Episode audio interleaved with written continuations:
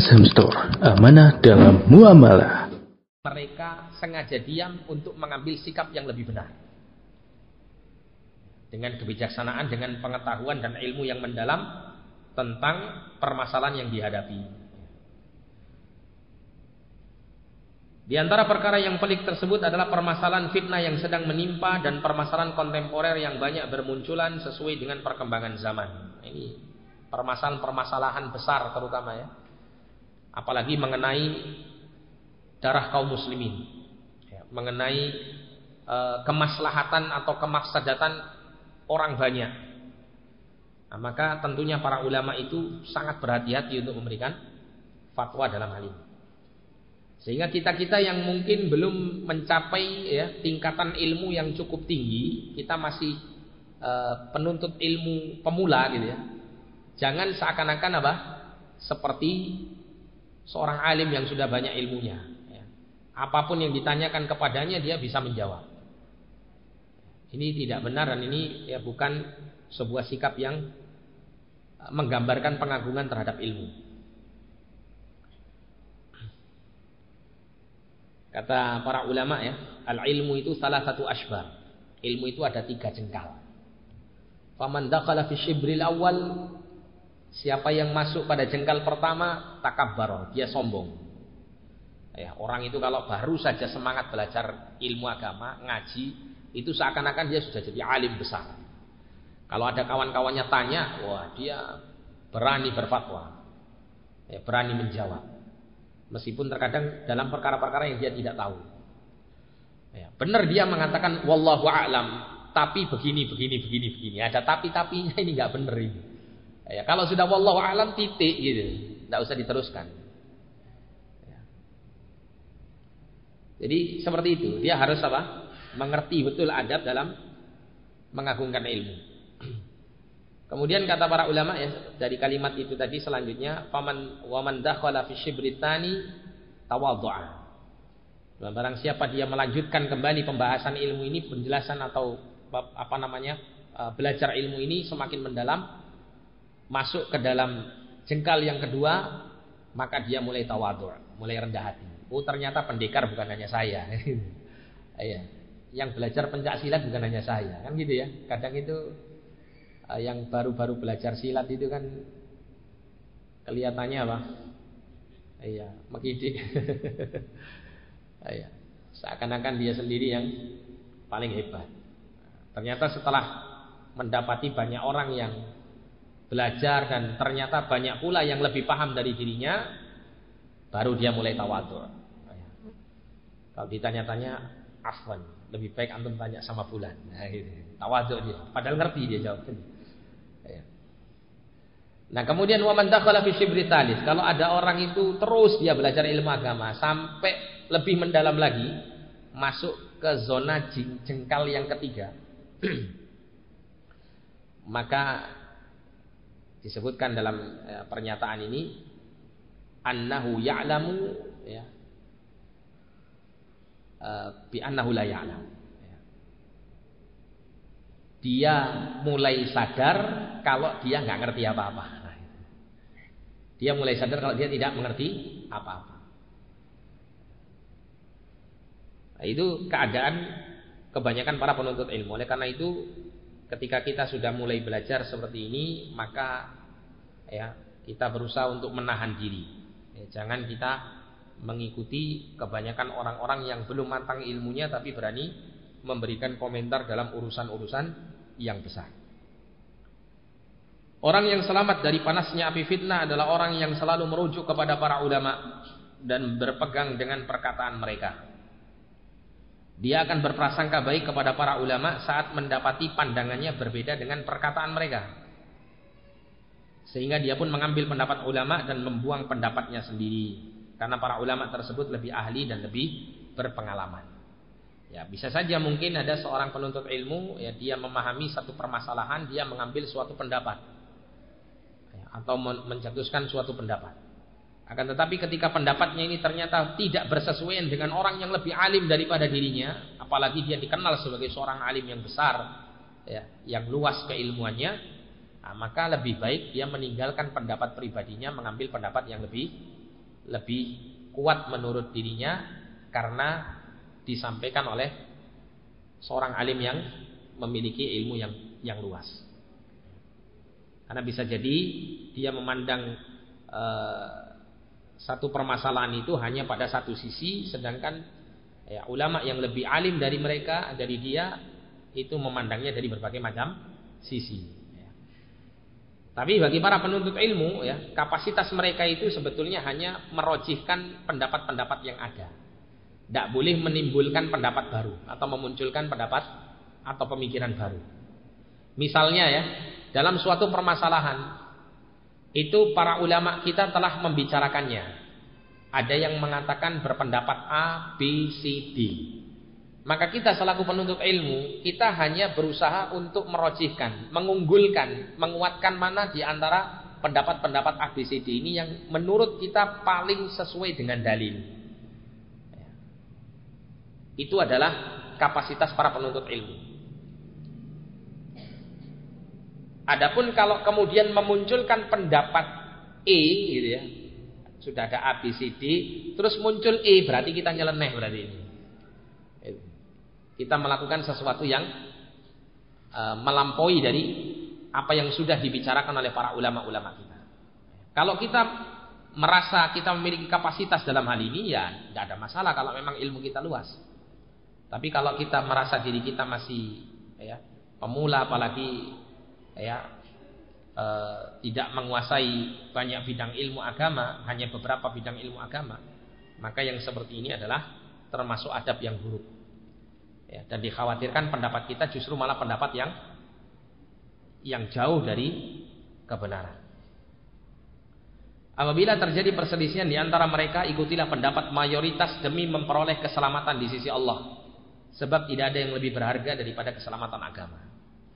Kenapa kok pendapat mayoritas ini menurut Syekh Saleh Al ini diunggulkan? Terutama untuk kita para penuntut ilmu yang pemula.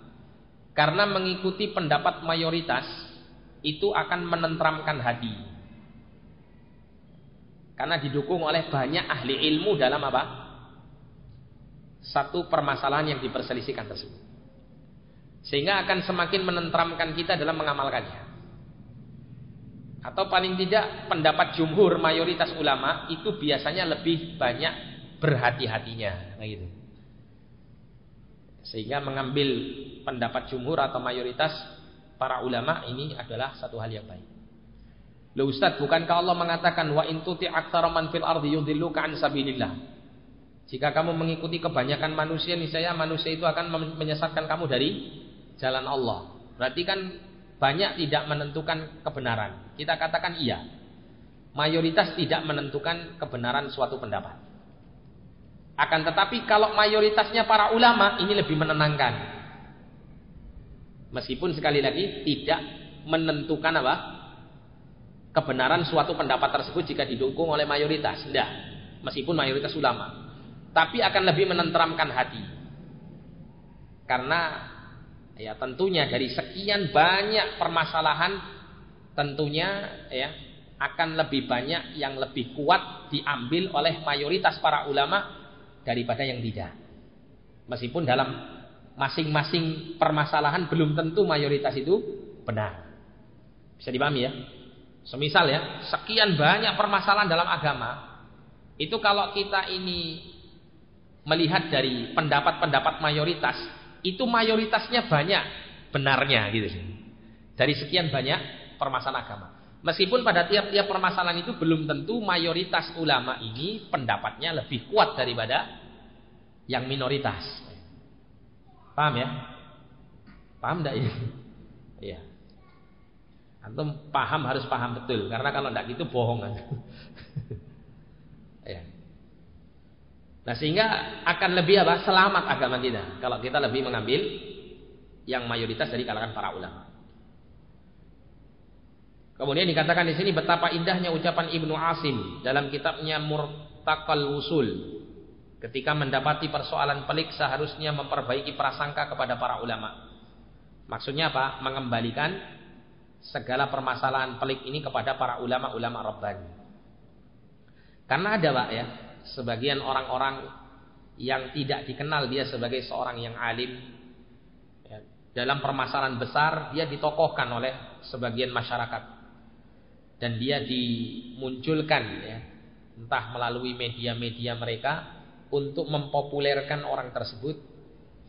Namun dia bukan eh, termasuk dari jajaran para ulama.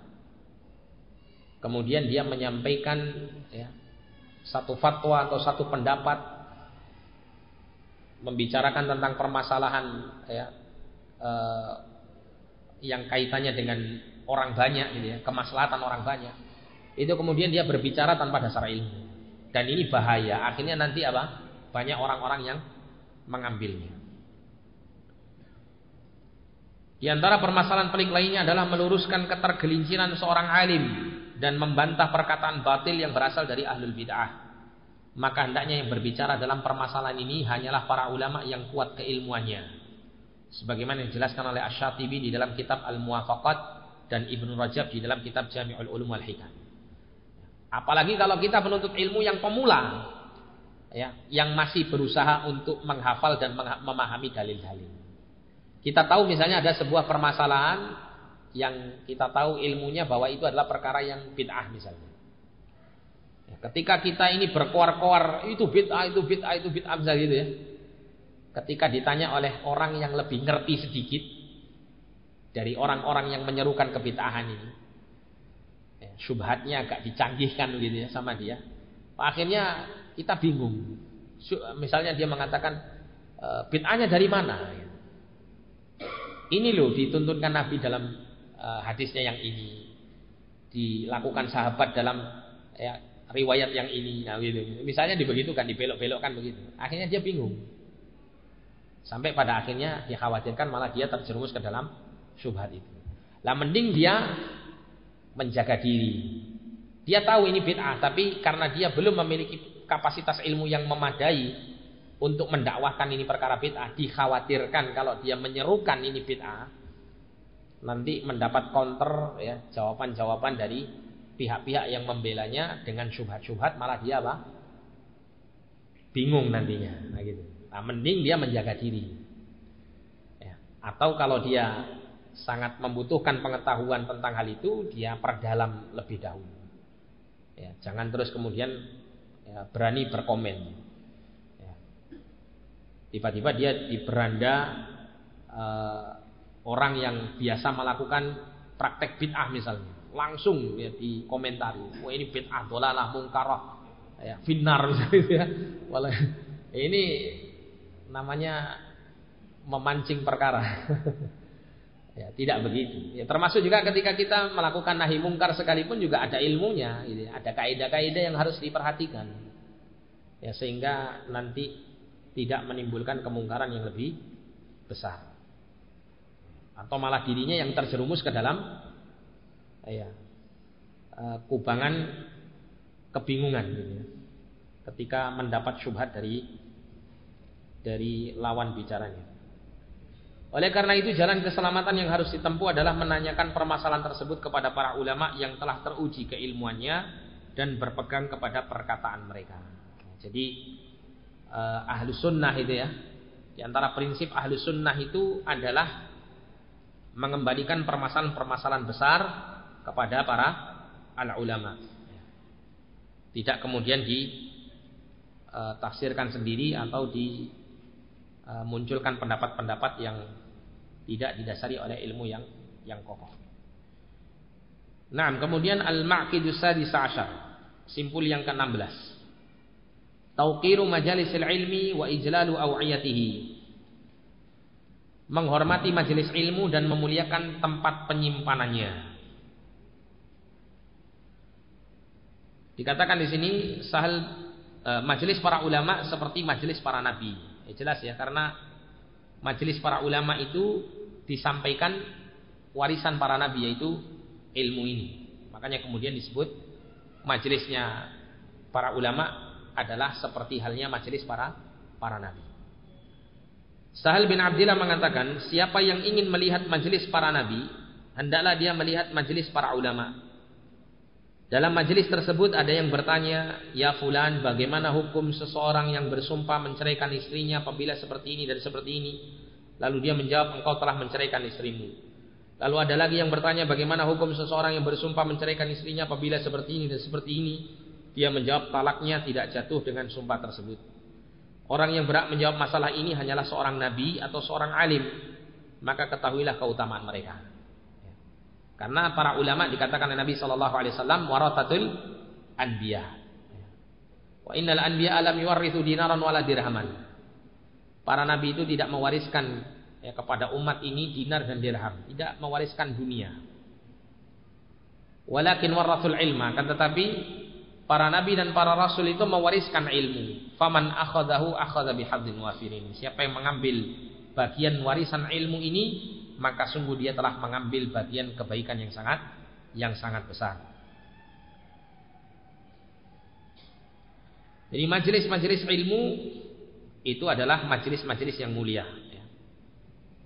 Oleh karena itu banyak sekali hadis-hadis Nabi Shallallahu Alaihi Wasallam yang membicarakan tentang majelis ilmu ini, terutama tentang kemuliaannya.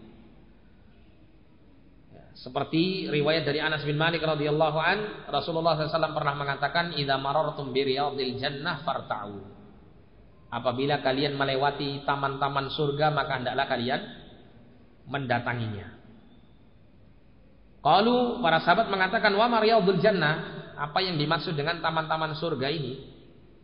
Maka Nabi mengatakan hilakuz dzikri, yaitu halakoh-halakoh zikir. Apa yang dimaksud dengan halaqah zikir? Ya, para ulama mengatakan maksud daripada halaqah zikir itu adalah majelis ilmu.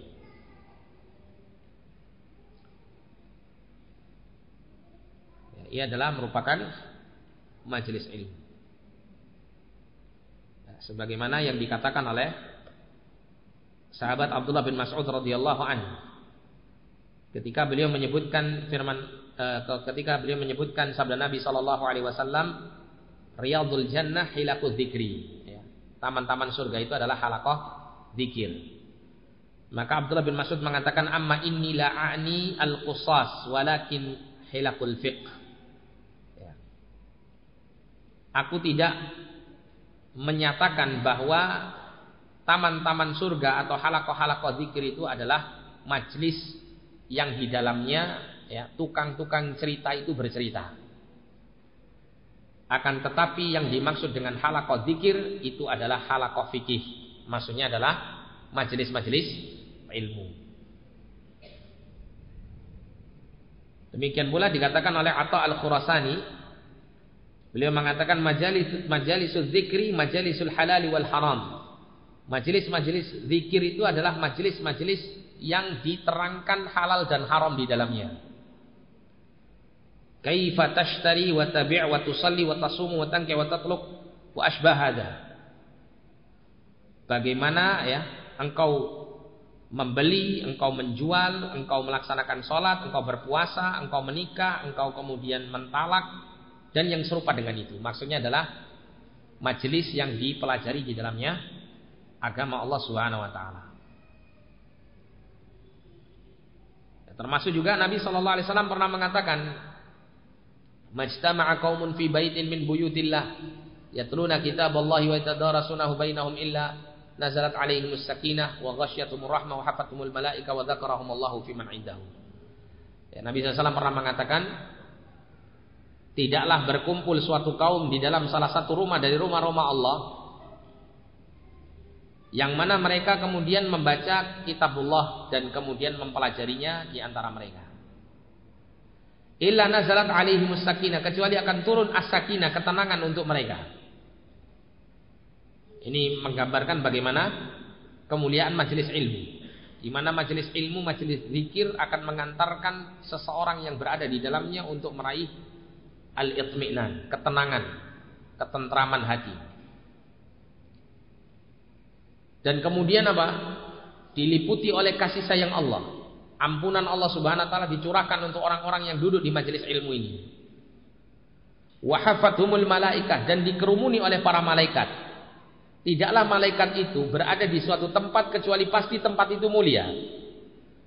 Ya, sebagaimana mereka ya, berada di langit mereka berada di tempat-tempat yang mulia di sisi Allah Subhanahu wa taala. Ya, dekat dengan Allah Subhanahu wa taala. Tempat-tempat yang mulia. Maka ketika mereka turun di muka bumi, maka mereka akan mencari tempat-tempat di muka bumi yang mulia pula. Itu majelis-majelis ilmu. Wa fiman indahu dan Allah akan menyebut-nyebut nama mereka orang-orang yang hadir di majelis ilmu itu kepada makhluk yang ada di sisinya, maknanya kepada para malaikat-malaikat Allah. Dalam riwayat yang lain ya, berkenaan dengan majelis taala di tengah-tengah makhluk yang mulia yaitu para malaikat. Ini menunjukkan bagaimana majelis ilmu itu bukan majelis sembarangan.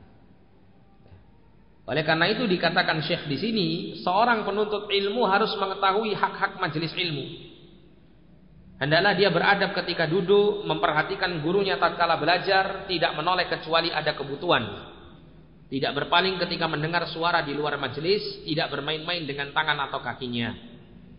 Tidak bersandar ketika ada gurunya, tidak bertumpu dengan tangannya, tidak sering berdehem ya, dan bergerak, tidak mengobrol dengan orang di sebelahnya, memelankan suara ketika bersin dan menutup mulut ketika menguap jika tidak dapat menahannya. Ya. Jadi hal-hal yang dirasa ya, kurang sopan dan kurang menunjukkan pengagungan terhadap majelis ilmu, hendaklah orang-orang yang menghadirinya untuk tidak melakukannya.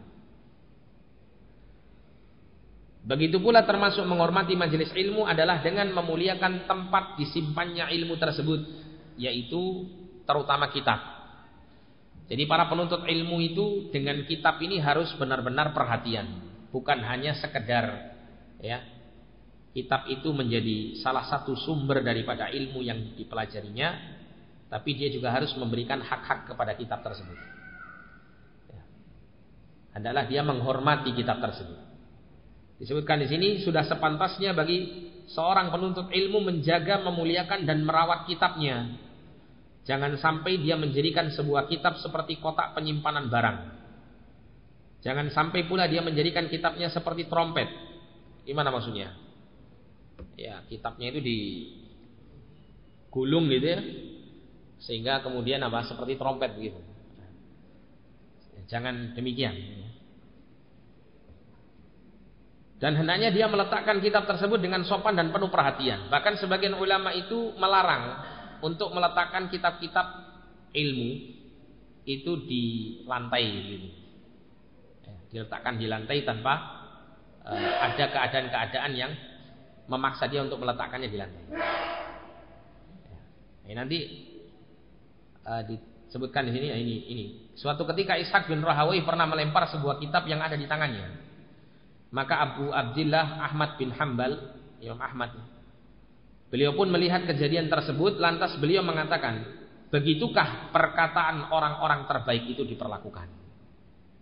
Ya, jadi di dalam kitab yang kita miliki itu ada ya, berbagai macam ayat-ayat Al-Quran, hadis-hadis Nabi Wasallam, terdapat perkataan penjelasan para ulama, para sahabat, ya, orang-orang mulia maka tentunya tidak layak untuk kitab itu diletakkan di tempat-tempat yang tidak sepantasnya. Dan ini termasuk bentuk pengagungan terhadap ilmu. Ketika orang itu benar-benar memuliakan ilmu, maka dia tentu juga memuliakan tempat-tempat penyimpanan ilmu tersebut yang di antaranya adalah kitab. Janganlah seorang penuntut ilmu menjadikan kitab sebagai tumpuan tangan. Tumpuan tangan yang diletakkan terus di ya, ditumpu dengan tangannya. Dan jangan sampai dia meletakkan sebuah kitab sejajar dengan kakinya. Dia letakkan sambil kakinya selonjor gitu ya. Jadi kakinya ini dengan kitabnya ini sejajar. Apabila sedang belajar bersama seorang guru, hendaklah dia meninggikan buku tersebut dari lantai dan meletakkannya di kedua tangan. Yang ditaruh di lantai diangkat. ya. Yang pas itu kayak masnya bawa meja ini. Atau minimal dipegang atau mungkin kalau ada tasnya ditaruh di atas tasnya. Itu lebih memuliakan.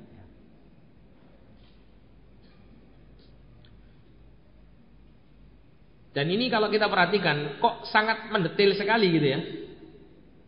Para ulama itu ketika menjelaskan adab seorang penuntut ilmu kepada kitabnya. Kok sangat detil seperti ini? Jadi gini ya, kalau kita ini, kalau kita ini menyukai suatu benda yang kita miliki, atau kita anggap benda yang kita miliki ini sangat berharga, kira-kira apa yang akan kita lakukan dengan benda tersebut?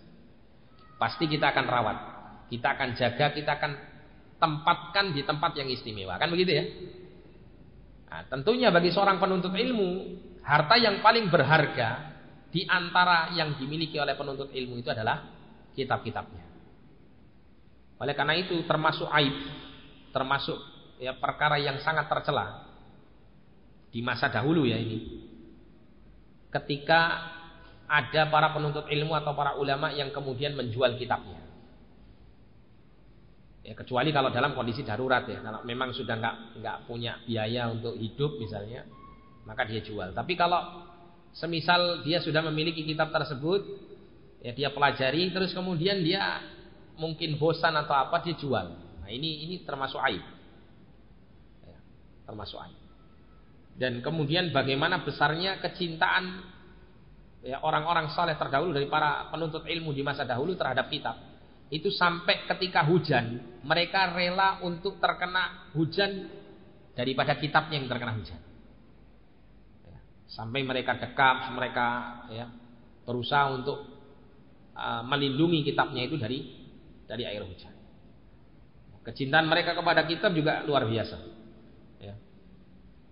ada sebagian uh, para penuntut ilmu di masa dahulu setiap kali dia belajar dan menyentuh kitabnya itu selalu bersuci terlebih dahulu.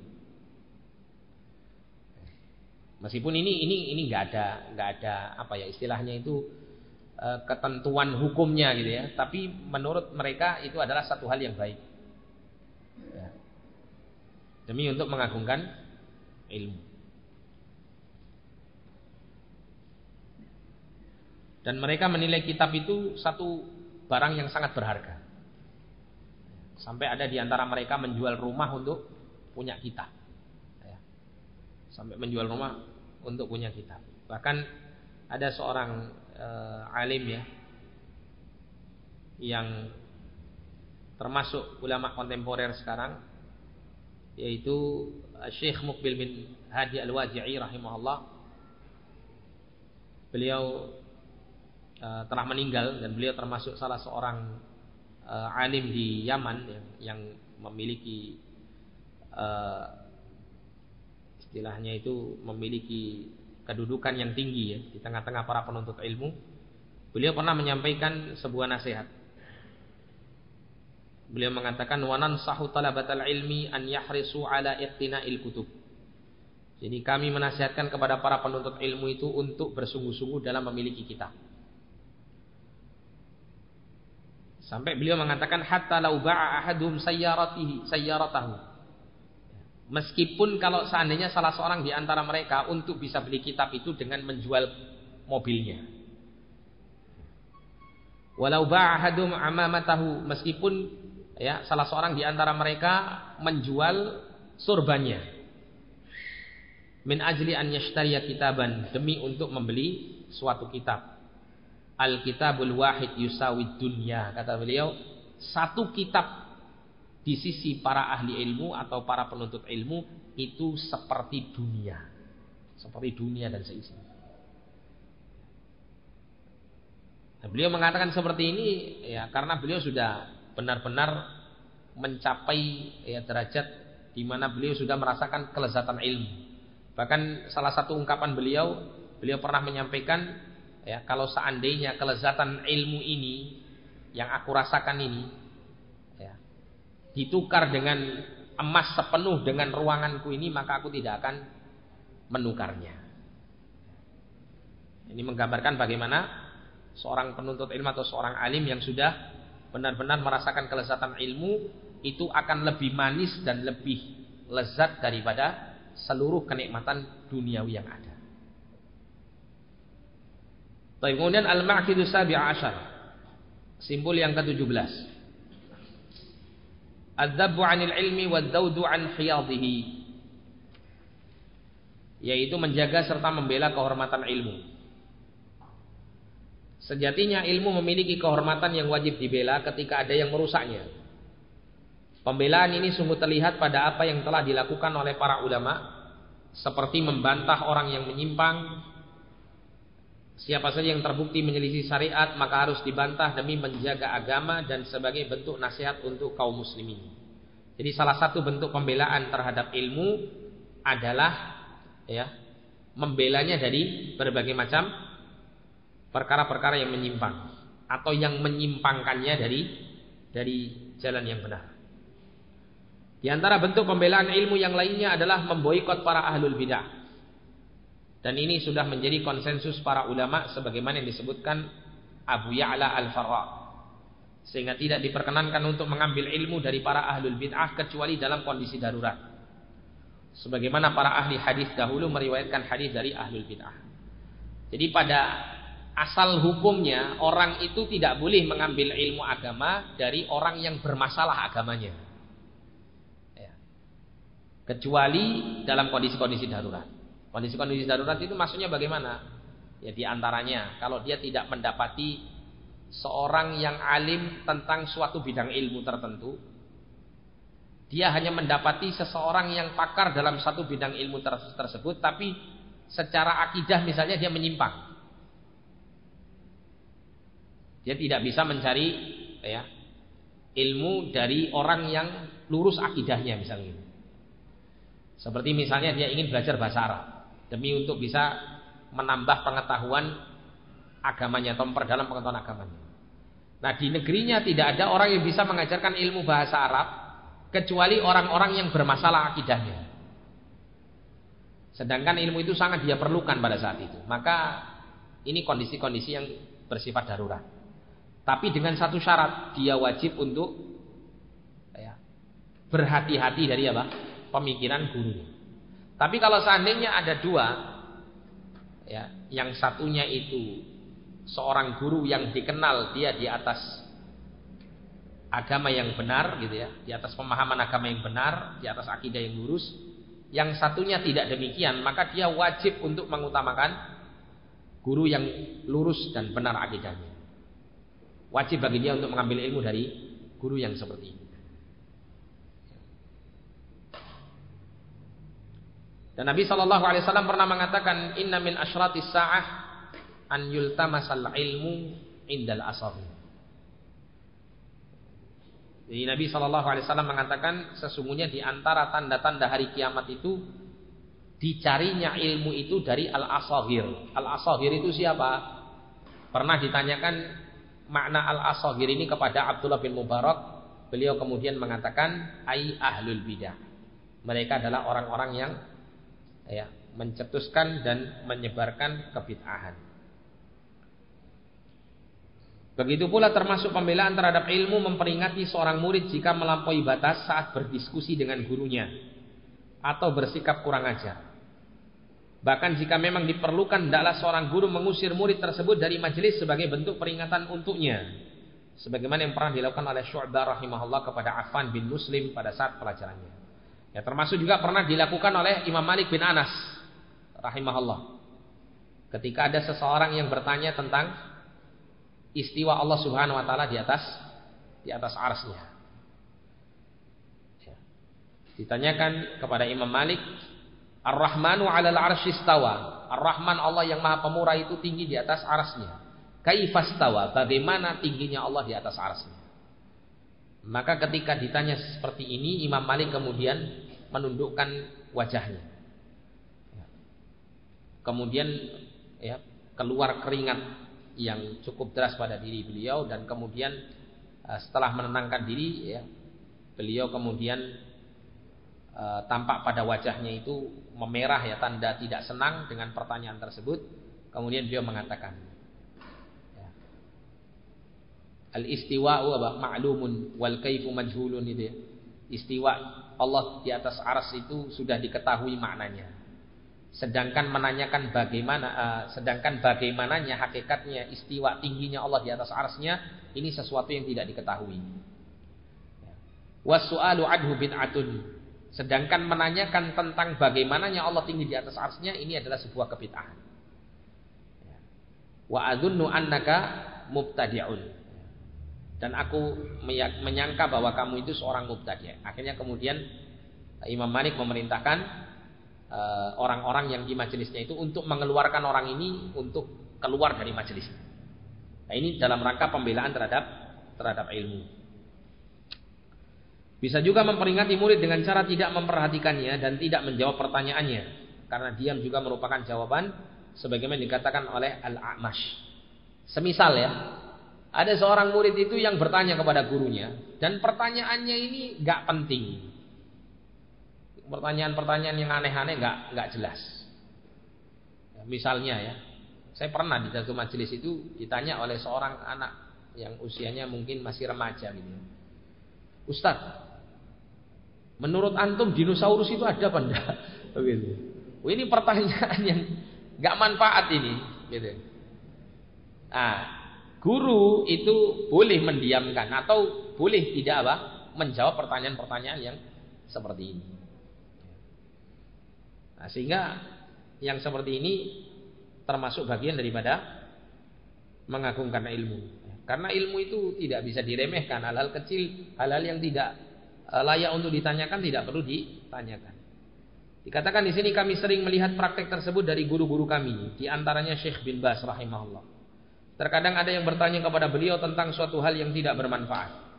Syekh pun enggan menjawabnya dan menyuruh muridnya yang bertugas untuk membaca agar melanjutkan bacaannya.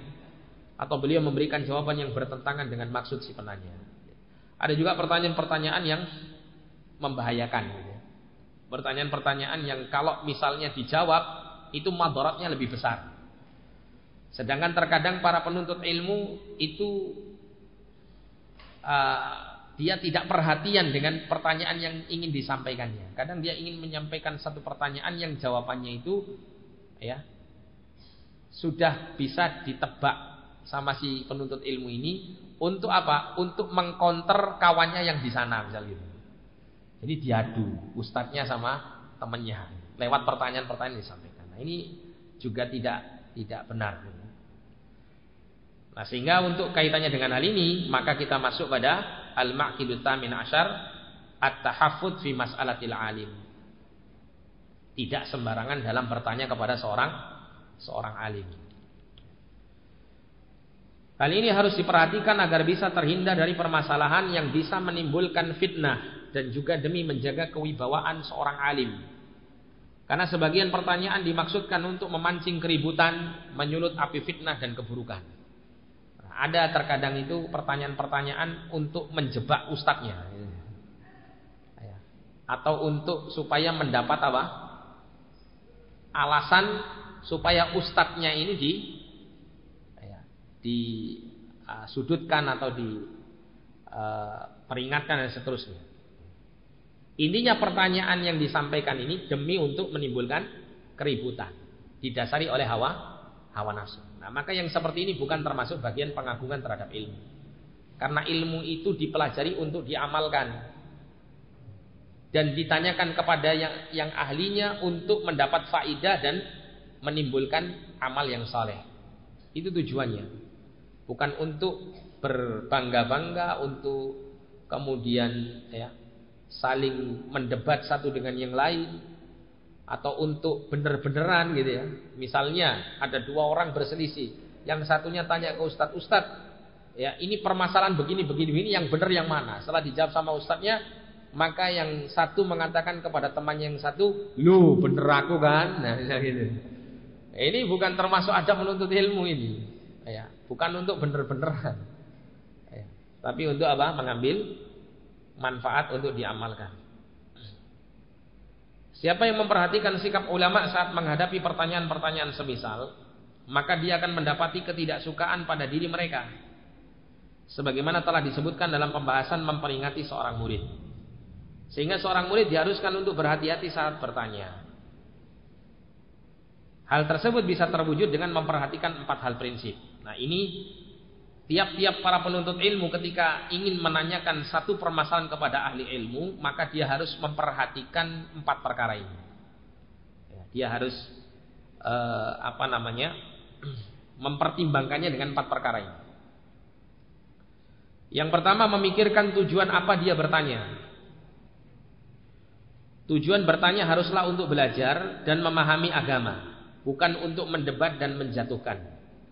Sungguh siapa yang jelek tujuannya, dia akan terhalang dari keberkahan dan manfaat ilmu.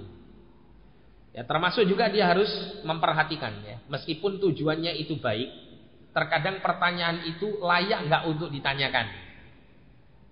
Misalnya, ini permasalahan yang menjadi satu hal yang diributkan oleh para penuntut ilmu dalam satu majelis. Kemudian, ketika salah seorang di antara penuntut ilmu ini ingin bertanya kepada seorang guru, seorang ustadz, maka dia harus mempertimbangkan kira-kira kalau ustadz ini menjawab akan geger atau tidak. Ya. Meskipun dia memiliki keinginan untuk mengetahuinya atau bahkan memiliki kebutuhan untuk mengetahuinya. Maka caranya bagaimana? Secara personal dia menanyakannya kepada ustaz. Kalau dia sangat membutuhkan jawaban itu. Ya. Sehingga hal yang seperti ini perlu dipertimbangkan. Karena ada orang itu yang bertanya memang tujuannya tidak baik. Untuk membuat apa? Membuat uh, fitnah di tengah-tengah majelis misalnya. Nah ini Eh, poin pertama yang harus diperhatikan. Kemudian yang kedua cerdas dalam memilih pertanyaan. Jangan menanyakan sesuatu yang tidak ada manfaatnya, baik dari sudut pandang diri sendiri ataupun dilihat dari permasalahan tersebut. Uh, Syekh Ibnu Taimin rahimahullah pernah menjelaskan ya, mengenai pertanyaan yang disampaikan kepada seorang alim. Itu ada dua. Jika dia termasuk seorang yang yang umum ya, maka hendaklah dia menanyakan sesuatu yang sangat dia perlukan saja untuk kehidupannya. Terutama yang dihadapi pada saat itu. Jangan dia menanyakan sesuatu yang belum terjadi. Menanyakan sesuatu yang belum terjadi. Dia bertanya, Ustadz, ini misalnya Ustadz ya, nanti saya itu begini, begini, begini. Itu belum terjadi. Lebih baik jangan ditanyakan. Kecuali kalau memang dia ingin untuk mengambil langkah tersebut akan mengerjakannya. Nah, maka ini boleh dipertimbangkan atau ditanyakan kepada seorang seorang alim.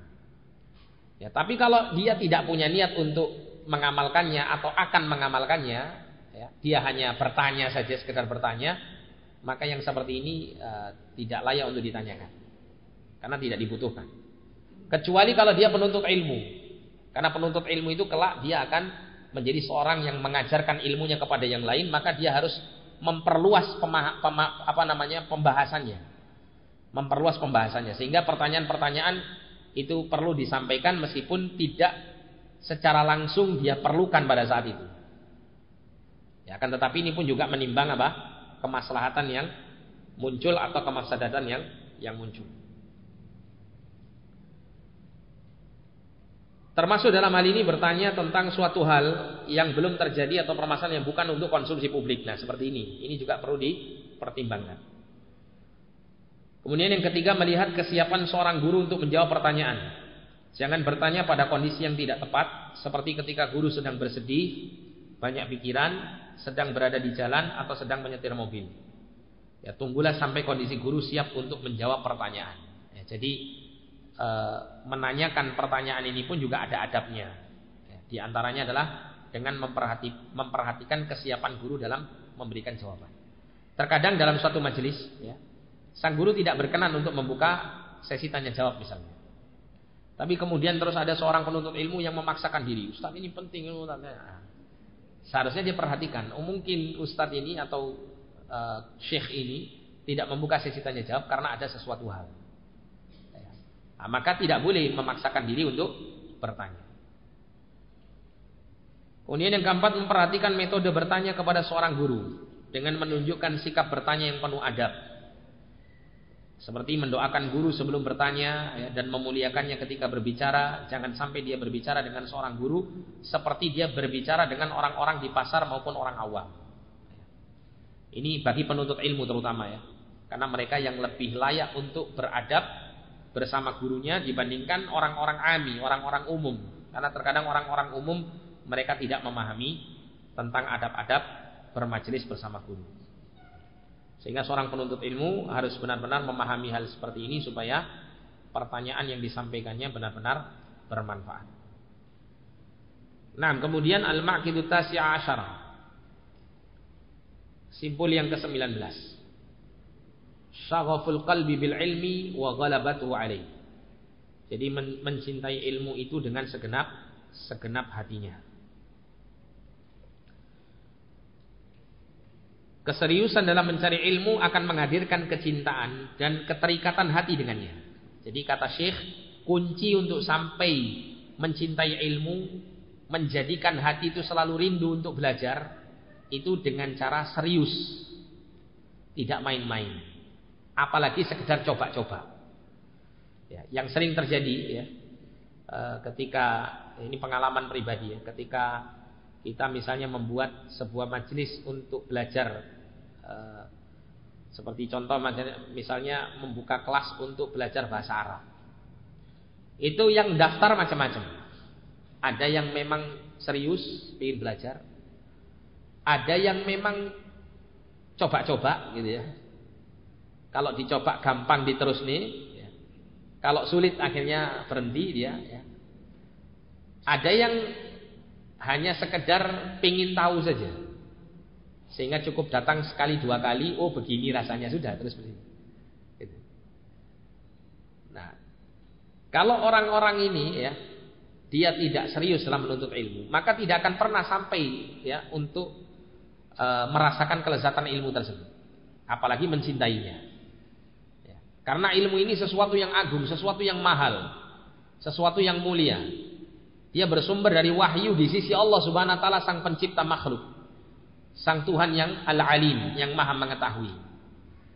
Maka tanpa keseriusan maka dia tidak akan bisa merasakan kenikmatan ilmu. Makanya kemudian para ulama-ulama kita sebelum mereka sampai pada derajat tinggi ini, ketika mereka masih menuntut ilmu menjadi ya, talibul ilmi, mereka itu rela untuk ya uh, istilahnya itu menyiksa diri ya dalam tanda kutip untuk mencari ilmu ini. Dia rela untuk ya e, merasakan kelaparan, dia rela untuk melakukan perjalanan yang sangat jauh dengan alat transportasi yang sangat sederhana, bahkan mungkin berjalan kaki di antara mereka. Ya.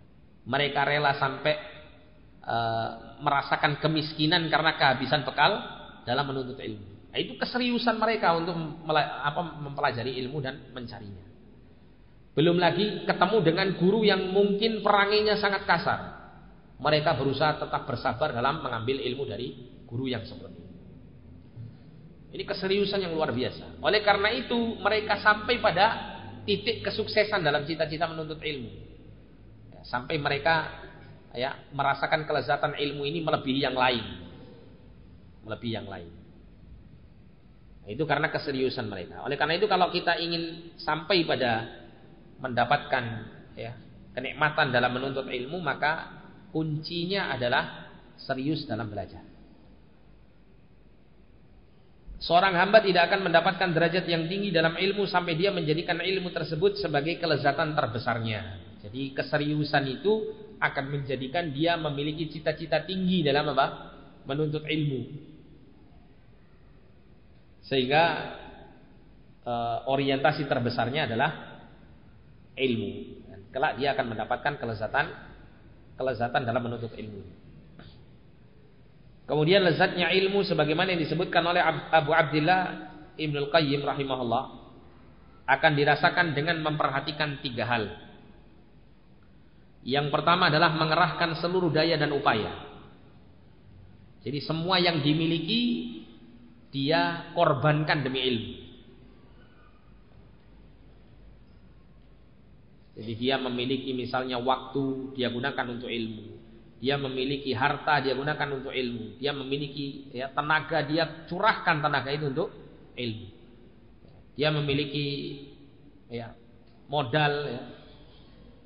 apa pun yang dia miliki, dia curahkan untuk meraih meraih ilmu. Kemudian yang kedua keseriusan dalam mencarinya. Ya. Serius dia dalam mencarinya sungguh-sungguh. Kemudian yang ketiga benar dan ikhlasnya sebuah niat. Niatnya benar-benar lurus dalam menuntut ilmu, mengharap keridhaan Allah dan kecintaan Allah Subhanahu wa taala. Maka dengan tiga hal ini dia akan bisa bah, meraih meraih kelezatan ilmu. Dan ketiga hal ini tidak akan sempurna kecuali dengan menghalau segala yang dapat menyibukkan hati. Ya karena ketika hati itu disibukkan oleh selain ilmu, maka daya dan upayanya akan dicurahkan untuk sesuatu yang selain ilmu. Ketika hati itu disibukkan dengan sesuatu yang selain ilmu, maka keseriusannya juga akan tercurahkan kepada perkara selain selain ilmu. Termasuk juga niatnya. Niat terbesarnya adalah sesuatu yang bukan ilmu.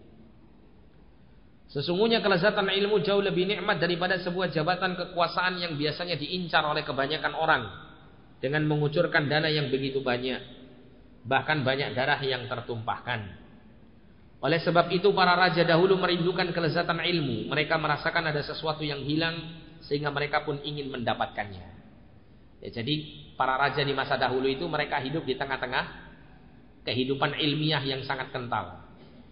Para ulama, para ahli ilmu, para penuntut ilmu itu banyak hidup di tengah-tengah mereka. Oleh karena itu para raja-raja di masa dahulu pun sangat mengagungkan ilmu.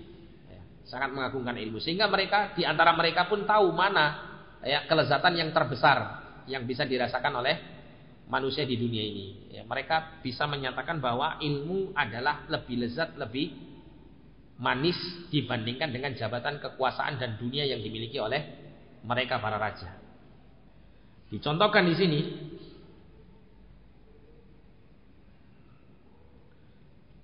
yaitu Abu Ja'far Al-Mansur seorang khalifah Bani Abbasiyah yang terkenal yang mana kerajaannya meliputi timur dan barat. Beliau pernah ditanya, masih adakah kelezatan dunia yang belum engkau dapatkan? Ini ada pertanyaan berkenaan dengan kenikmatan-kenikmatan duniawi yang tentunya jika seorang raja itu ditanya tentang hal yang seperti ini, ketika orientasi hidupnya adalah dunia dunia saja gitu ya maka dia akan semangat untuk memberikan jawaban yang erat kaitannya dengan nikmat-nikmat duniawi yang yang lain. Maka beliau pun menjawab sambil duduk di atas singgasananya ada satu hal yaitu bisa duduk di atas sebuah kursi dan di sekelilingku ada para pencari hadis, para penuntut ilmu. Kemudian berkatalah seorang mustamli Mustamli disebutkan di sini di catatan kaki adalah seorang yang duduk di hadapan seorang muhaddits, seorang ahli hadis, seorang guru yang menyampaikan hadis Nabi Shallallahu Alaihi Wasallam. Dan saat muhaddits tersebut telah menyampaikan sanad hadis, maka mustamli pun membacakan sanad hadis tadi dengan mengeraskan suaranya agar terdengar oleh orang-orang yang hadir di majelis tersebut. Karena dulu tidak ada mic ya untuk mengeraskan suara, maka diperlukan orang yang disebut mustamli ini untuk menyampaikan apa yang disampaikan oleh seorang guru, terutama mengenai pembacaan sanad-sanad hadis. Ya, seorang guru menyampaikan hadatsana fulan fulan fulan fulan fulan. Nah, setelah itu diulang oleh si mustamli dengan suara yang tinggi, suara yang keras. Agar supaya para penuntut ilmu yang yang duduknya jauh dari seorang guru tersebut itu bisa mendengarnya. Beliau mengatakan, ya, kemudian berkatalah seorang mustamli, tolong sebutkan sanad hadis Anda, semoga Allah merahmati. Maksudnya apa di sini? Kata Syekh, maksudnya adalah ia ingin sekali bisa untuk mengatakan telah mengabarkan kepada kami fulan, dia berkata telah mengabarkan kepada kami fulan dan menyebutkan sebuah hadis lengkap dengan sanadnya. Jadi Abu Ja'far Al-Mansur sudah merasakan bagaimana kenikmatan menuntut ilmu dan mengajarkan ilmu. Sehingga ketika ditanya tentang kenikmatan duniawi apa yang yang belum Anda rasakan atau yang sangat ingin Anda rasakan, maka beliau menjawabnya dengan kenikmatan ilmu. Padahal kita tahu ya, namanya raja itu bergelimang harta. Apa pun nikmat duniawi yang dia inginkan itu bisa dia peroleh. Tapi ketika semua itu sudah dia peroleh, ternyata tidak bisa menggantikan kelezatan dalam belajar dan mengajarkan ilmu. Ini menunjukkan ya, bukti nyata menunjukkan bahwasanya ilmu itu adalah perkara yang paling manis di atas muka bumi.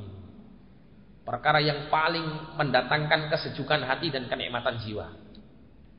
Bahkan melebihi yang lain. Kalau tidak salah pada pertemuan yang lalu sempat saya sampaikan ya.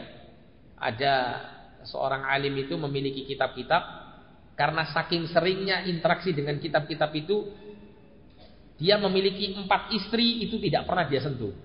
Sampai keempat-empat istrinya itu lebih cemburu kepada kitab daripada madunya yang lain. Ya. Bahkan ada sebagian ulama itu yang kitabnya dibakar oleh istrinya gara-gara cemburu. Terlalu sering apa? Berinteraksi dengan kitabnya, akhirnya kitabnya dibakar. Maka si alim ini kemudian apa? Menceraikan istrinya. Karena dia lebih cinta kitab daripada istri. Nah ini hanya gambaran bagaimana apa? Kecintaan para penuntut ilmu dan orang-orang alim terhadap ilmu itu tidak bisa dikalahkan oleh kenikmatan apa pun di atas muka bumi. Itu kalau sudah benar-benar apa tingkat keseriusannya kepada ilmu sangat sangat tinggi. Kalau kita kan masih pas-pasan ya, pas semangat gitu. Kita serius, pas nggak semangat nggak serius. Ya. Nah, maka tentunya kenikmatan yang kita rasakan pun juga pas-pasan. Ketika hati seseorang sudah dipenuhi dengan kelezatan ilmu, gugurlah kelezatan lainnya dan jiwa pun melupakannya. Bahkan rasa sakit pun bisa berubah menjadi kenikmatan dikarenakan lezatnya ilmu. Jadi Syekhul Islam Ibnu Taimiyah dulu pernah beliau itu tertimpa sakit yang cukup parah. Kata dokter, dokter di masa itu, wajib bagi Anda untuk bed rest. Apa bed rest? Istirahat total. Anda tidak boleh membaca, Anda tidak boleh melakukan kegiatan aktivitas fisik. Anda harus benar-benar istirahat total. Maka Syekhul Islam Ibnu Taimiyah kemudian tidak menuruti perkataan sang dokter. Ia mengambil kitab dan kemudian mulai membaca. Maka kemudian sang dokter mengatakan, bukankah aku sudah sampaikan bahwasannya penyakit anda ini tidak akan bisa sembuh kecuali anda harus menghentikan aktivitas anda termasuk membaca. Maka kata Syekhul Islam Taimiyah rahimahullah dia mengatakan, bukankah ya ketika seseorang itu mencintai untuk melakukan sesuatu, kemudian dia melakukannya, itu akan membuat dirinya semakin dalam kondisi baik. Ya. Kita ini kalau sakit misalnya ya, kalau kita ini mendapatkan hiburan-hiburan yang menyenangkan, itu nanti akan meringankan rasa sakit kita kan begitu. Dan beliau kemudian mengatakan itu kepada seorang dokter tersebut. Ya. Maka dokter ini ya akhirnya ya tidak bisa tidak bisa membantah gitu. Karena hal yang seperti ini adalah sebuah hal yang wajar dan dibenarkan meskipun dalam ilmu medis sekalipun bahwa orang itu kalau kejiwaannya baik maka dia nanti tentu akan mempengaruhi kesehatan fisiknya kan begitu. Nah, Syekhul mengatakan demikian pula diriku ketika aku membaca kitab-kitab para ulama ini maka ya kegembiraanku akan muncul dengan begitu aku akan semakin sehat. Ya, padahal sakit yang diderita Syekhul Islam Taimiyah pada saat itu diminta oleh dokter yang memahami kesehatan untuk benar-benar menghentikan aktivitas.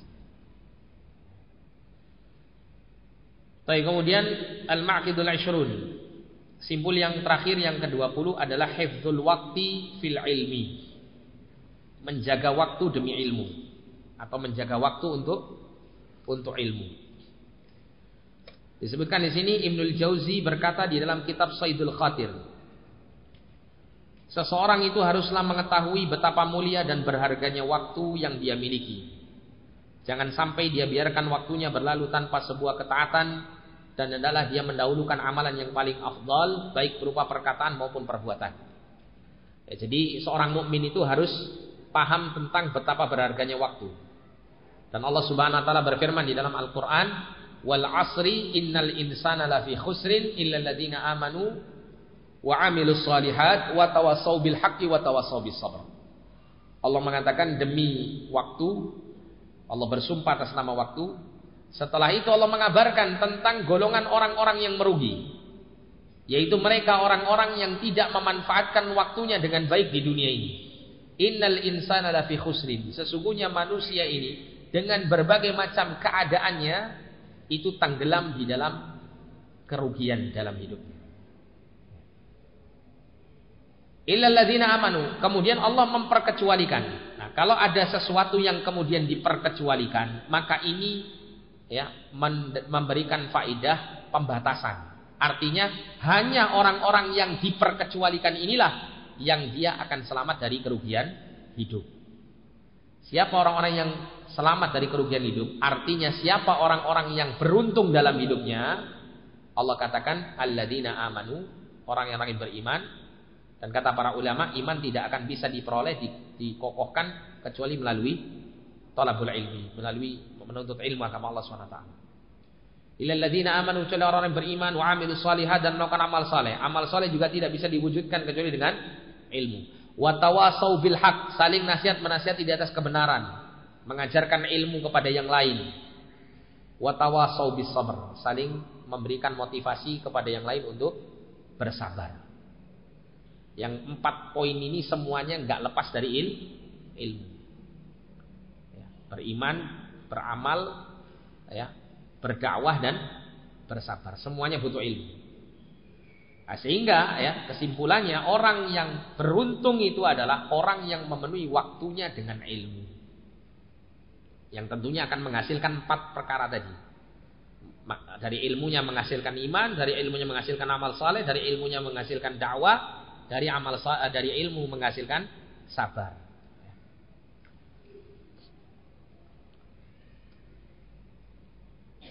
Didasari hal tersebut para ulama sangat memperhatikan waktu sampai-sampai Muhammad bin Abdul Baqi Al-Bazzaz beliau mengatakan aku tidak pernah membiarkan sesaat dari waktuku berlalu untuk perkara yang sia-sia. Jadi ada seorang di masa dahulu itu sampai ya menyatakan seperti ini. Ini kalau orang-orang e, dahulu pak dari kalangan orang soleh ini kalau mengatakan seperti ini itu nggak bohong mereka. Ya, mereka benar-benar sangat memperhatikan waktu-waktu yang berlalu dari diri mereka. Karena orang beriman itu menganggap bahwa waktu itu ya, roksul mal, modal utama bagi kehidupannya. Jadi ketika dia kehilangan satu waktu tanpa dipenuhi dengan kebaikan, jika dia seorang mukmin yang sadar dengan betapa berharganya waktu, maka dia pasti akan merasakan kerugian yang luar biasa. Ya, ada sebuah ungkapan uh, dalam uh, ungkapan orang Arab ya. Al-waktu kasaif. Waktu itu seperti pedang.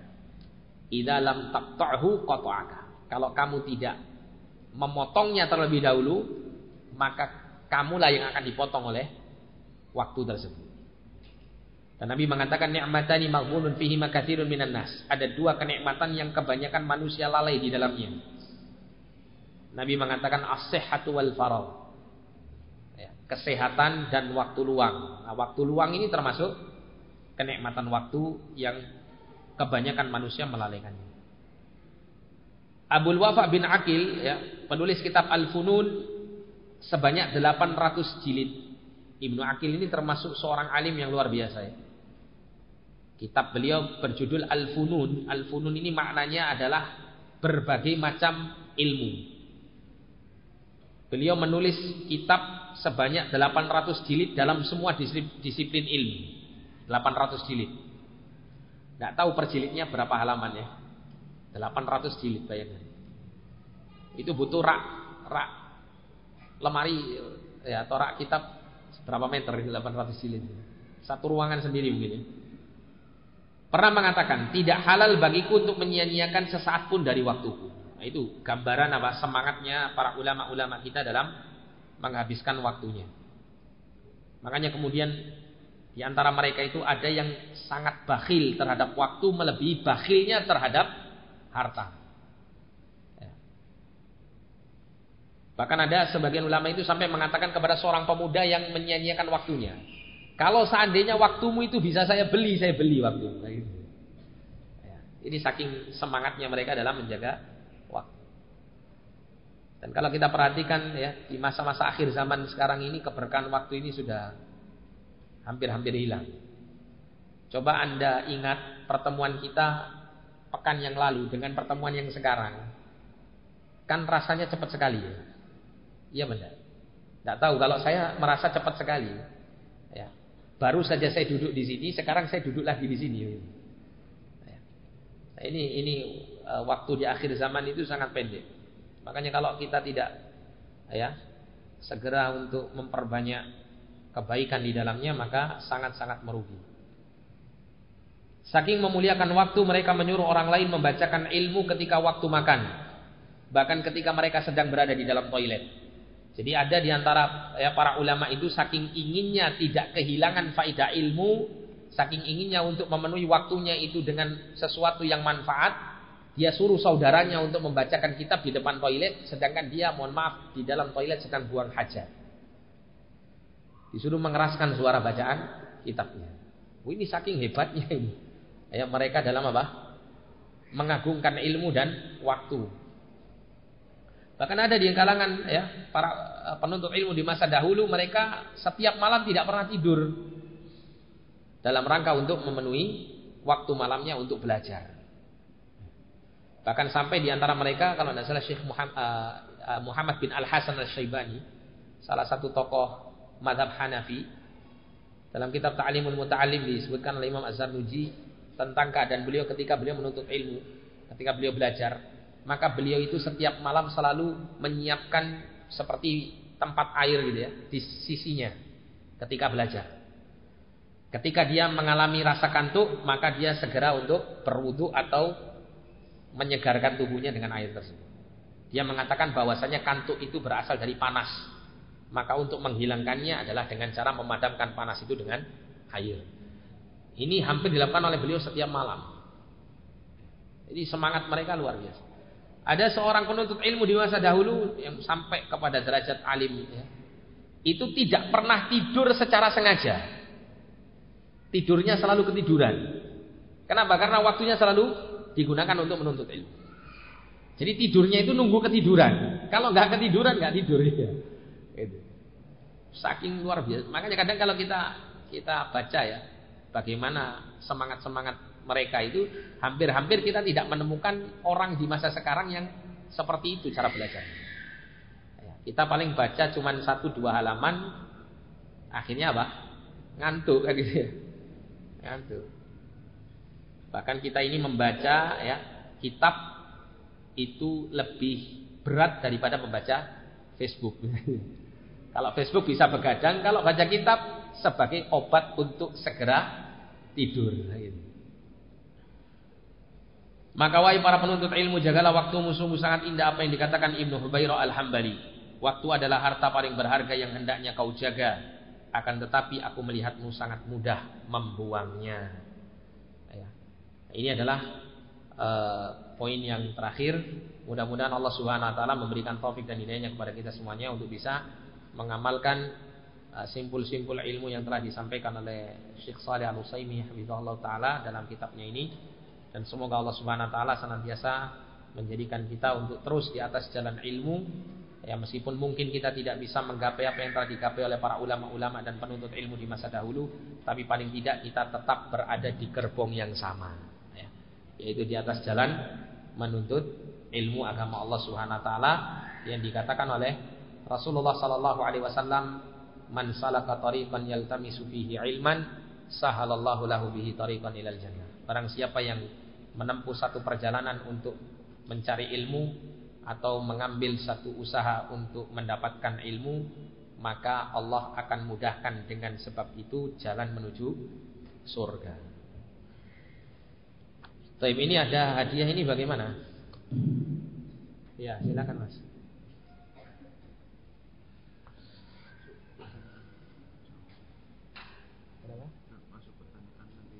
Oh gitu. Oh pertanyaannya lewat ini.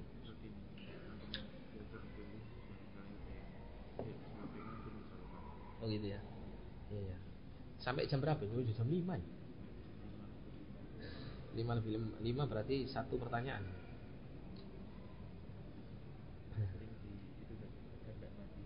Oh gitu. Masya Allah ini pertanyaan banyak ini.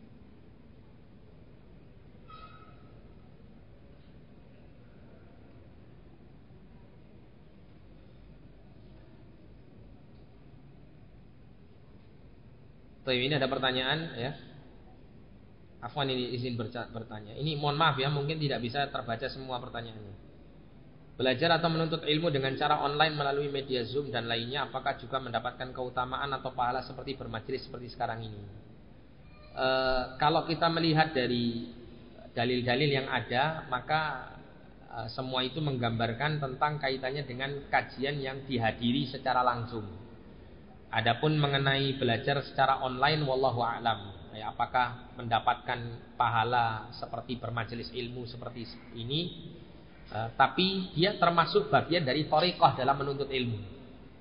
Dan dikategorikan sebagai usaha seseorang dalam mencari ilmu dan masuk ya atau termasuk mendapatkan keutamaan seperti yang disabdakan Nabi Shallallahu Alaihi Wasallam man salaka tariqan yaltamisu fihi ilman sahalallahu lahu bihi ilal jannah siapa yang menempuh satu usaha satu cara itu salah satu maknanya yang diterangkan oleh Imam Ibnu Rajab Al-Hambali dalam kitab Jami'ul Ulum wal Hikam ya untuk bisa mendapatkan ilmu agama maka dia kelak akan dimudahkan untuk masuk ke dalam surga.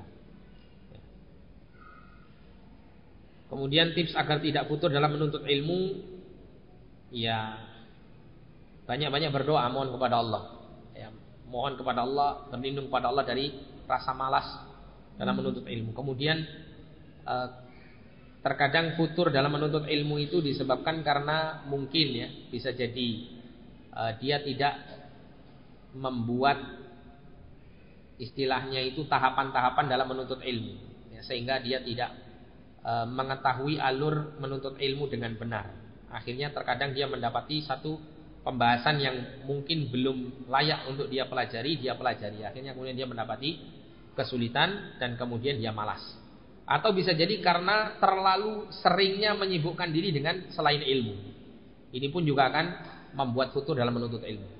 Oleh karena itu kalau seseorang sudah diberikan semangat untuk belajar, maka perbanyak ya porsi belajarnya daripada porsi bermainnya.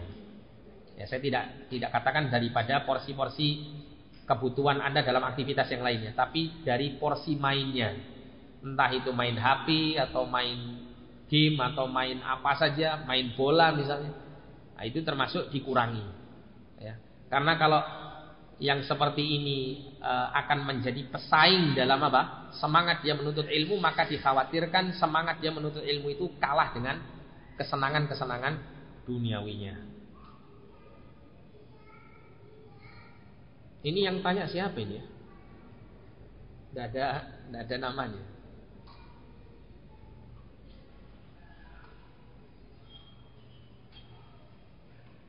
Tapi satu pertanyaan lagi ya, mohon maaf ini tidak semua pertanyaan bisa terbaca. Sebetulnya semua pertanyaannya masya Allah ini ya, tapi karena keterbatasan waktu.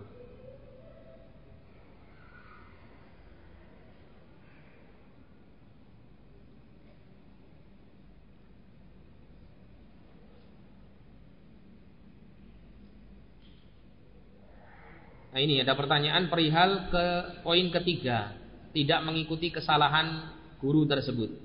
Pertanyaannya bagaimana menyikapi jika ada seorang penuntut ilmu yang melakukan kebatilan dengan alasan mengikuti gurunya. Ketika kita menasihati dia seperti tidak mempan karena dia tetap ingin mengikuti gurunya tersebut. E, coba dilihat dulu ya, apakah dia ketika mengikuti gurunya ini gurunya dalam keadaan keliru diikuti ataukah gurunya benar kemudian diikuti. Jangan kemudian gegabah kemudian mengambil e, apa namanya ketetapan bahwasanya fulan ini keliru karena mengikuti gurunya. Ya. Kecuali kalau gurunya memang keliru ya, menyimpang, maka kita nasihati untuk tidak mengikuti kesalahan guru. Tapi kalau misalnya mengikuti ijtihad dari gurunya bagaimana? Ya tidak mengapa karena memang demikian menuntut ilmu itu ya e, kapasitasnya. Dia hanya bisa mengikuti e, ijtihad dari gurunya. Jadi ini harus dilihat dulu ya. Kalau memang batil ya kita nasihati tidak boleh untuk mengikuti kebatilan meskipun e, kebatilan atau kesalahan tersebut adalah bersumber dari gurunya. Ini kok ada ini mau, mau tanya. Oh enggak.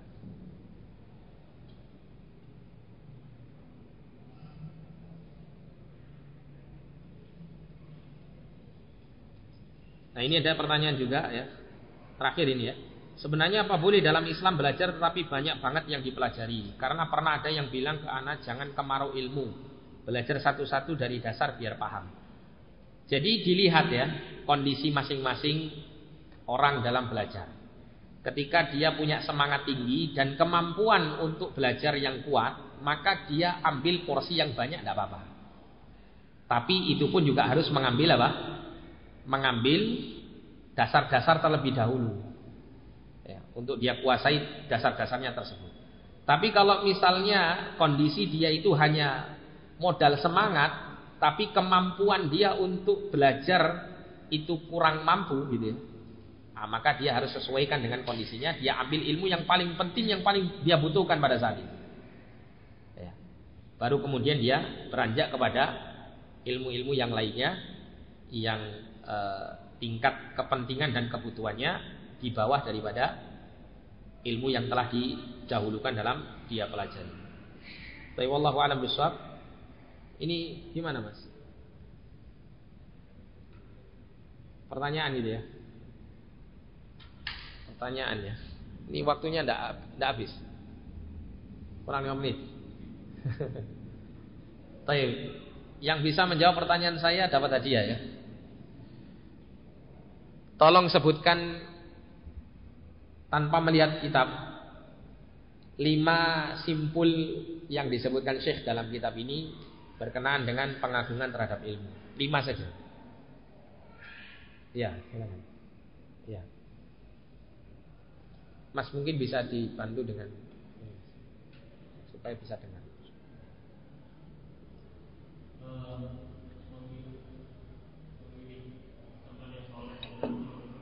Ya, satu. Apa? Iya. Iya.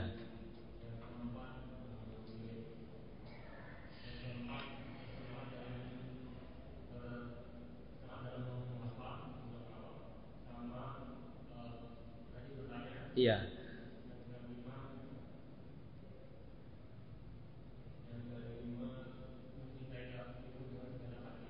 Menyintai ilmu dengan segenap hati. Barakallahu fikum. Silakan antum pilih di sini yang antum suka mana, antum ambil. Pertanyaan kedua. Sebutkan Iya, mana? Oh, Musafi boleh, apa terserah. Lu terserah, antum ambil yang mana? Iya, iya. Sebentar saya tak lihat dulu ya. Soalnya saya tadi enggak bikin soal. Ini pertanyaannya termasuk pelajaran yang kemarin-kemarin ya. Ah, sebutkan niat ikhlas dalam menuntut ilmu. Bagaimana cara kita menumbuhkan niat ikhlas dalam menuntut ilmu? Apa saja yang harus dihadirkan dalam kita meniatkan dalam menuntut ilmu ini? Ya, ayo Mas.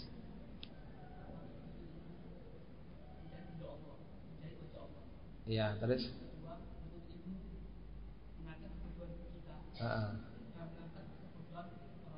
Iya. Ya, boleh menjaga agama. Ya. Silakan.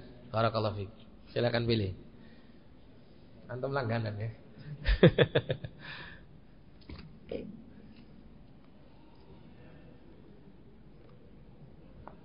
eh. Pertanyaan yang berikutnya.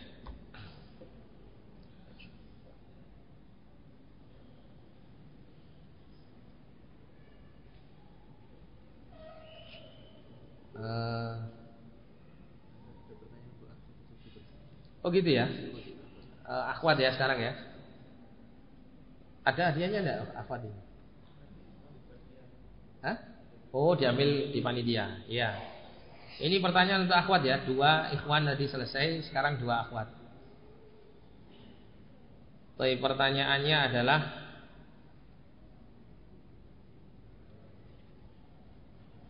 Apa pertanyaannya ya?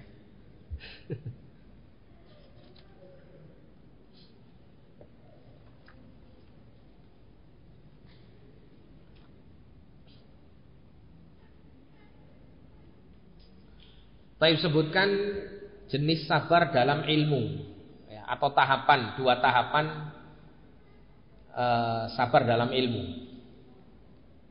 Boleh lihat kitabnya. Yang paling cepat menjawab dia yang dapat hadiah. Boleh buka kitab.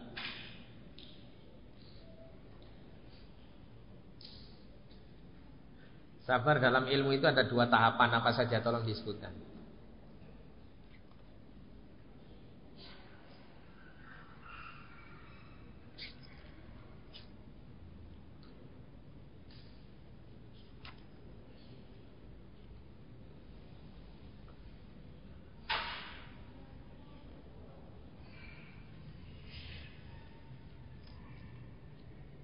Ada yang bisa? Ya, silakan.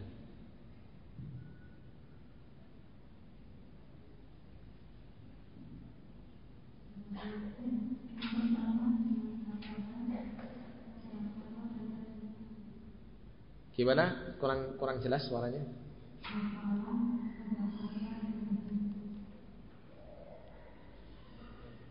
Iya, kok kurang jelas suaranya ya?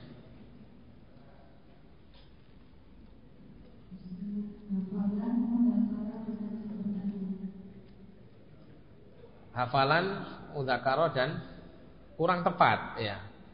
Sabar ya dalam ilmu ada dua tahapannya. Ya. Ini pelajaran yang pertemuan yang lalu. Pertemuan yang lalu. Iya, silakan. Sabar dalam belajar dan mengajarkannya. Iya, iya, barakallahu Nanti ya dianya ngambil di panitia ya. Baik, pertanyaan kedua, apa yang dimaksud dengan muruah? Muruah. Ini untuk akhwat ya. Apa yang dimaksud dengan muruah?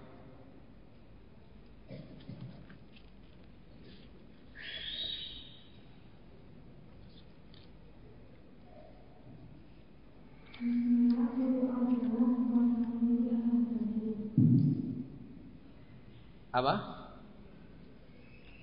Muru'ah adalah Kurang jelas suaranya Bisa diulang